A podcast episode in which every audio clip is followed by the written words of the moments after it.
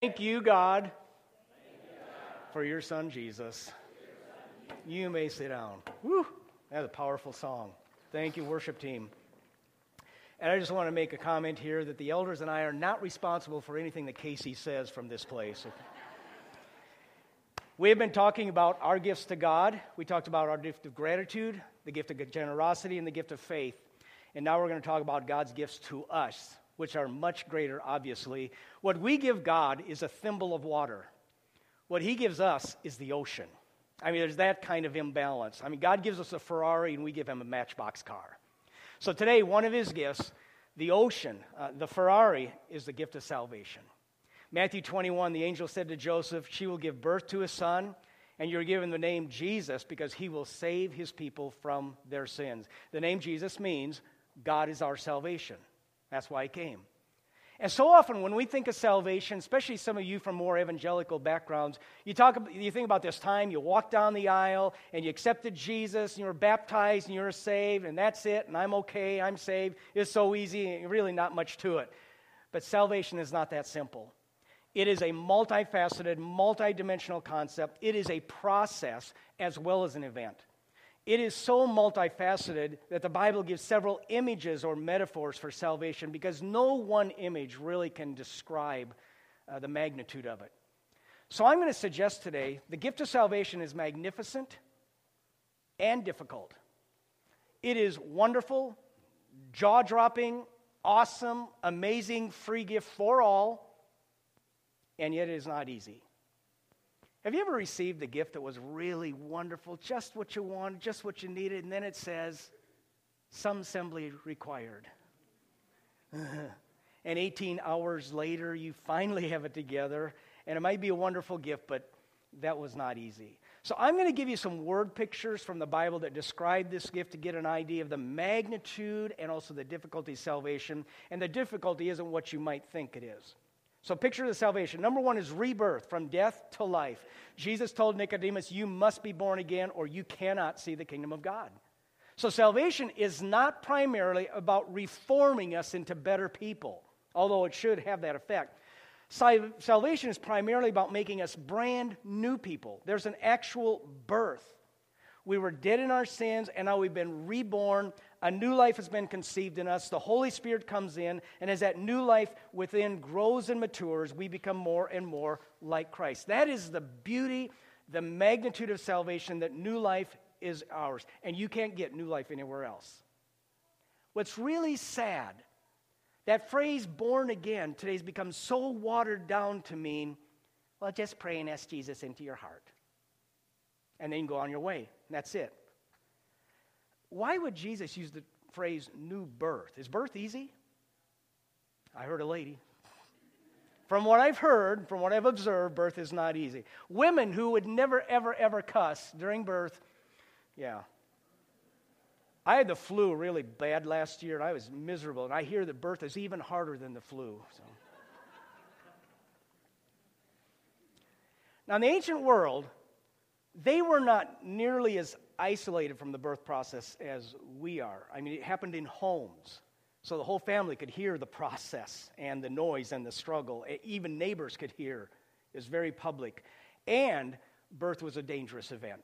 The woman's life was considered in danger, and sometimes the child's life. Death and birth were much closer associated back then. And out of the woman's death struggle comes life. In the ancient world, they sometimes compared women giving birth to warriors who are fighting a life and death battle. And just as a woman is in a life and death struggle, so the warrior and soldier was in this life and death struggle. So birth is not an easy process. We dare not see being born again as a painless, straightforward, simple process. Instead, we have to acknowledge that being born again may include a struggle. It may be painful. It may even be messy. And very very often people aren't ready for new birth until they've gone through some crisis in their life or some struggle. We're in this battle between good and evil. That battle is within us. You know, are we going to be born again or are we going to stay dead? When we evangelize people, uh, let's not be deceiving them, making salvation sound easy. Well, all you have to do is ask Jesus into your heart. That is never found in the Bible, by the way. Never. Birth is rarely easy, and we should not expect the process of rebirth to be necessarily easy as it leads to new life. Another picture reconciliation from enemy to friend. It's a relationship word. In Romans 5, it says the lost are enemies of God. And if you've ever been in a relationship that has fallen apart, you know how difficult reconciliation and forgiveness can be. Again, not easy. Reconciliation is beautiful, it's wonderful when it happens, it's magnificent, but rarely without struggle. Henry David Thoreau once was asked if he'd made his peace with God, and I think he commented, just like a lot of people in our culture would today, well, I've never quarreled with God.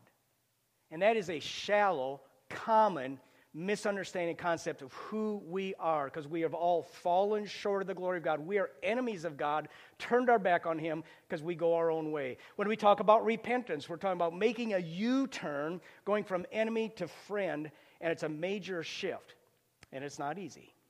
Sanctification is a change in ownership. Israel was sanctified as God's people, set aside for Him.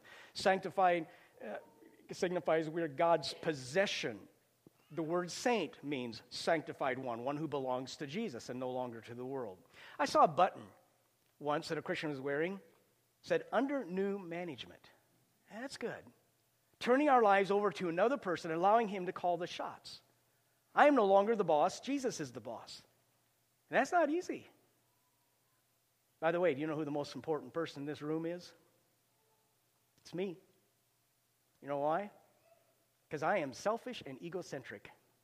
And the majority of my thoughts are about me and how this is going to affect me, and you're all the same way. It's just natural. My biggest concern is me. And we're all that way. So it's very hard to change ownership from me to him. But it is possible through Jesus' birth coming to earth. And when he owns us and he calls the shot, it is the best way to live. It is magnificent. Redemption, moving from slavery to freedom. We are captives to an array of forces. Sin, death, law, Satan hold us in their grip. And redeem means to tear loose, literally. We need to be torn loose from these oppressors. And just as someone could be released or redeemed from slavery by payment of money and, and could then be set free, so God has paid the price to set us free and redeem us. And the cost, of course, his son's life. Justification, from guilt to acquittal. We're guilty before God. We're pronounced guilty because we are guilty. And then Jesus says, I'll pay the penalty. You are acquitted. Our sins, though very real, are not counted against us. Justified, the best way to remember is just as if I'd never sinned. Adoption is a change in families. We become sons and daughters of God. You who've gone through the adoption process, you know it's long, it's hard, it's expensive, there's often setbacks, and it's just difficult. So, Salvation is multidimensional. It changes us inwardly. It changes our legal status before God. It changes our priorities. It changes our allegiances, our loyalties, changes our goals. It changes our family. There's a change of ownership. And it is much, much more than walking forward and accepting Jesus as my Lord. It is a total makeover. And it is a magnificent gift. But it's not easy. Kind of like marriage. It's easy to get married. Walk down the aisle, it's easy to say, I do, change your Facebook status, but that's not marriage. Marriage is life with someone, much more involved than just a ceremony. And it's easy to walk down the aisle and get baptized, but salvation, it is life with Jesus and letting Him be the Lord instead of me. And it is magnificent and difficult. Another word, rescue, to keep from harm carries the idea of being rescued from danger. Here's my joke of the day, and it is so bad I need to tell you ahead of time so you can laugh. Once upon a time, an evil king captured a beautiful princess and held her hostage in his high tower. Though she was very beautiful, he forced her to wear a disgusting, smelly burlap dress. You'll never get away with this, she cried. Some brave knight will rescue me because I am so beautiful. Not in that old dirty thing, the evil king replied. And she waited day and night but it was just as the king predicted. Every knight that saw her in the window, of that high tower was scared away because of that disgustingly dirty dress. And after many months, the princess broke down crying, and the evil king taunted her and said, You see, I told you no knight would rescue a damsel in this dress.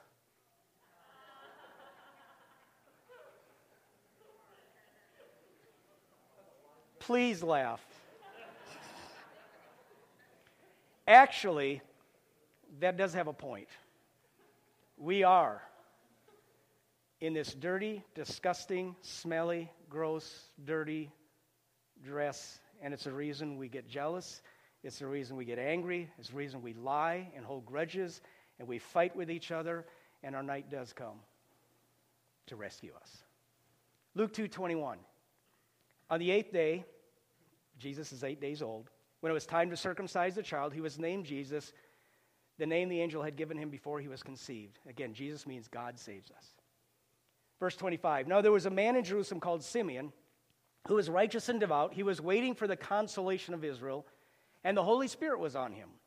It had been revealed to him by the Holy Spirit that he would not die before he'd seen the Lord's Messiah. Moved by the Spirit, he went into the temple courts. When the parents brought the child Jesus to do for him what the custom of the law required, Simeon took him in his arms and praised God, saying, Sovereign Lord, as you've now promised, you may now dismiss your servant in peace. For my eyes have seen your salvation, which you prepared in the sight of all nations, a light for revelation to the Gentiles and the glory of your people Israel. Simeon's an older man, most likely, and he'd been waiting for years for the consolation or the salvation of Israel. And as soon as he recognizes the baby as the one hoped for, says, Okay, God, I'm ready to die. Dismiss me in peace. I've seen it. Verse 36 there was also a prophet, Anna the daughter of Penuel of the tribe of Asher. She was very old. She had lived with her husband seven years after her marriage, and then was a widow until she was 84. She never left the temple, but worshiped night and day, fasting and praying. Coming up to them at that very moment, she gave thanks to God and spoke about the child to all who were looking forward to the redemption of Jerusalem. She's 84. Now, in the original language, it could be actually the NIV might have a footnote said she'd been a widow for 84 years. So it's possible she is close to 100 years old. And I want you to notice here the kind of people God reveals his salvation to the people of salvation. Simeon is righteous and devout, waiting for the consolation. Anna never left the temple, praying and fasting every day, waiting, looking. God reveals his salvation to receptive people. They're ready for this day. They knew Israel needed saving. They knew the world needed saving. Do you know the world needs saving? I think we do. They needed saving. And there had been 400 years of silence. And Simeon would be considered a foolish old man, and, and they'd both be foolish because there had been no word from God for 400 years. It's kind of like us. We're waiting for the second coming of Jesus, and people say, We're foolish. But Simeon says, Now I've seen your salvation, and someday we will see that salvation. What makes salvation hard is not that you have to try harder. In fact, that's counterproductive. Trying harder is relying on yourself for salvation. The hard part is being receptive and willing to give up ownership and control and surrender to Christ. I want to give you two common reasons people are not receptive today. They're both common misunderstandings. On one side, you have some people who are really, really sick. Now, we're all really, really sick. But some don't admit that they're sick or they don't even know it. And it's hard to help people experience salvation when they don't see their need for it. Pretending you're not sick is not an effective way to get better. But that tends to be how a lot of people approach an illness. you know, I'm not sick, I'm fine, and all that. And it's denial, and they won't be receptive. They're spiritually sick, but don't know it. On the other end of the spectrum are those people who think they're too sick. It's too late. I've gone too far. God could never use me or save me or love me. You don't know what I've done. You don't know the mess I've made. So you got some people thinking, I'm not sick, I really don't need it, or I'm too sick and I can't get better. And neither are receptive to salvation for opposite reasons. Simeon and Anna knew we need help. They knew Israel needed help. Israel was sick. But they also knew God loved them and God had promised to save them, and so they were receptive. If you don't think you're sick, please look at the world around us. The world is sick, and you're part of that world. We're part of the problem. Second thing, salvation comes to various, a variety of people. Simeon was an elder, uh, a wise man who walked with God. Anna was a widow. Shepherds were average people off the street. Luke 1, Elizabeth was barren. Zacchaeus was a, Zechariah was a priest. Uh, Magi were foreigners. They were probably highly respected where they came from. And salvation is just for a variety of people, uh, for everyone. And according to our text, I want to throw this in. This is kind of a selfish thing here. It's for older people. Anna and Simeon are both old. I told this once before, but I got this is one of my favorite stories. Two elderly Walmart greeters were sitting on a bench at the entryway, and one turns the other and says, Slim, I'm 73 years old now, and I'm just full of aches and pains, and I know you're about my age. How do you feel? And Slim says, I feel just like a newborn baby. Really? Like a newborn baby? Yep, no hair, no teeth, and I think I just wet my pants. it's old, I know. I have a 95 year old mother out in Von. Aging is not easy. The worst part for many is the loneliness. I read once that two thirds of nursing home residents have no visitors. And in a society like ours that values looks, youth, productivity, speed, and athleticism, older people are not valuable and usually neglected. But in the Bible, I think it's significant in the birth account, it's announced to Simeon and Anna who see the salvation. Maybe it's because they're the receptive ones. Weaker members tend to be more open. At Von der Leef, I think they're all, the ones that I know of, are looking forward to salvation. Generally, older people get it.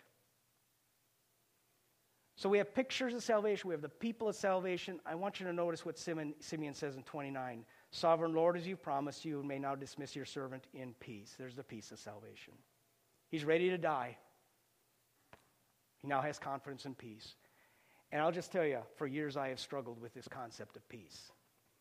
Uh, I still have moments where peace eludes me. I was raised in a Christian home, but I doubted my salvation. And for a number of years, my early upbringing, I didn't think I was good enough. You know, I was one of those thought I'm too sick for God to save me. I, I doubted my own. I, I'm not good enough, and I can't make it. And there was no peace. Simeon, he dies in peace. If I had died when I was younger, I would have thought, I'm not sure if I'm saved. And today I hear some of you, some Christians, doubting their salvation, wondering if they're saved. And there's some uncertainty that I don't see in Scripture. So when I was in college, it finally sank through my thick German skull, you know, I'll never be good enough. And I'm not saved because of my work, but because of Jesus' work. But it's hard for some to grasp that. You know, how can God save me even when I'm unfaithful? You know, I'm still wearing some of those dirty old clothes. So, so, salvation is a process. It's messy. It's difficult. It's an often uneven process. It's a lifelong process. And God works in each one of us in, in, in different ways. And I think uh, another way to illustrate it is going back to that idea of marriage. You know, if a woman is married to a man and she's fully committed to him and, and she's faithful, you know, even if he works too hard and is not as home, home as much as she'd like, she still loves him and they're still married. And if he loses his temper at times and says harsh things at times that really hurt her, she still loves him. They're still married. Even if he has an affair, she still loves him, still married. And in the same way, we do things that do not please God, but we're still in covenant with him. He is still faithful. We're unfaithful at times, he still loves us. And like some marriages, some people have a rocky relationship with God, a lot of tension. And like some marriages, others have a boring relationship with God and it's kind of lifeless, but there's still a covenant there. Now, the woman can divorce her husband and break the covenant. And we can do the same with God. We can break the covenant. I don't want you anymore. And just out and out reject Him. God is divorced, by the way. When we out and out reject God in Christ, we can lose our salvation. The book of Hebrews is very clear about that. So I come to this thing where I know I'm not perfect, but I've not rejected him. And I know he's faithful to the covenant, so I can be confident in my relationship with God and have this peace because of his love and not mine. So Simeon dies with confidence, and we should live with confidence. And then verse 34 Then Simeon blessed them and said to Mary, his mother, This child is destined to cause the falling and rising of many in Israel, and to be a sign that will be spoken against, so that the thoughts of many hearts will be revealed, and a sword will pierce your own soul too. This child is destined to cause the rising and falling of, of many. Some are going to be blessed by this child, others are going to stumble. He's going to be followed by some, and he's going to be spoken against by some. Families are going to be divided, divided over this child. Wars are going to be waged over this child, over this baby. It's the problems of salvation. Christmas is not good news for everyone. It is not peace on earth, goodwill toward all men. That's a wrong translation. That's not what it says. Not everyone in peace will have uh, on earth will have peace. Not everyone will be better. Jesus did come to save all, but not all will be saved. And this child would pierce Mary's heart, probably as he's hanging on the cross, obviously it's going to pierce her heart. And honestly, it, it's times it'd be easier to not be a Christian. Times it'd be easier to reject this salvation just to live the way I want to live. It'd be much easier to be my own boss. It'd be much easier that I determine how I spend my money and how I spend my time. It'd be much easier to sleep in than to get up and worship God. You know, salvation brings peace, but it can bring, and it will bring problems. And yet, Simeon and Anna both sing, they rejoice, they praise God, they know salvation is here, which brings us to the praise of salvation. When we understand what God has done, we worship. When we realize that we are spiritually dead, we're slaves, we're guilty, we're enemies, Jesus is sent to save us, make us alive, make us free, make us not guilty, adopted into his family. That's why Christians worship. That is why we sing the magnificence of salvation. I don't understand why all Christians don't sing. I don't get it. How can you not sing of what he's done? I want you to imagine holding a baby. By the way, our 10th grandchild was born two days ago. No. 10, 10, man. Anyway, um, I like holding little babies. I, most everybody likes holding little babies, but I like holding them only if they've been cleaned up and they smell good and everything like that. So I'm holding this baby and everything. I want you to imagine you're holding this baby, and uh, this baby uh, then vomits all over himself and you, and at the same time has a diarrhea problem coming out the cracks of the uh, diaper. What do you do? Ellen or mom yeah. Now, I want you to imagine that Ellen and mom aren't there, and no one's going to take that baby. And so whoever's holding this baby sets it on the floor and says, You're, you're on your own. And that baby cannot do anything, cannot clean itself up, and all. That's us laying in our vomit. According to Romans 5, 6 through 8, it's the exact moment God reached down to pick us up says, You see at just the right time when we were still powerless, couldn't do anything about it, Christ died for the ungodly. Very rarely will anyone die for a righteous man, though for a good man, someone might possibly dare to die. But God demonstrates his own love for us in this. While we were still in our vomit, in our stinky, dirty vomit and poop, Christ died for us. He came while we were enemies, while we were dead, while we were slaves, while we were guilty and homeless, that's when he came to us. Steven Curtis Chapman, Chapman just summed it up like this In the gospel, we discover we are far worse off than we thought, and far more loved than we ever dreamed. So Jesus offers salvation to clean us up, make us well. Some don't think they need it. I'm not bad, I'm a good person. Total self deception. Some don't think they deserve it. I don't really think God can salvage my life, but some will get it, they'll accept it, and they'll surrender, like Simeon and Anna. Hebrews 2 3 says, How shall we escape if we ignore such, such great a salvation? So if you're unsure, if you're kind of like I was at one time, you wonder, boy, am I saved? Would you please talk to me or Casey or Garrett or Rob or an elder or Sunday school teacher. Talk to somebody. This is life and death. And salvation might be a struggle, it might be a painful process as you go through it, but life is possible in Him and it is magnificent. Let's pray. Lord, thank you for this gift, this amazing, magnificent gift that only you can give. Counseling can't give us new life. Willpower can't do it. Marriage can't do it. Our friends can't do it. Only you can pick us up and clean us up. Only you can give life and acquittal and freedom.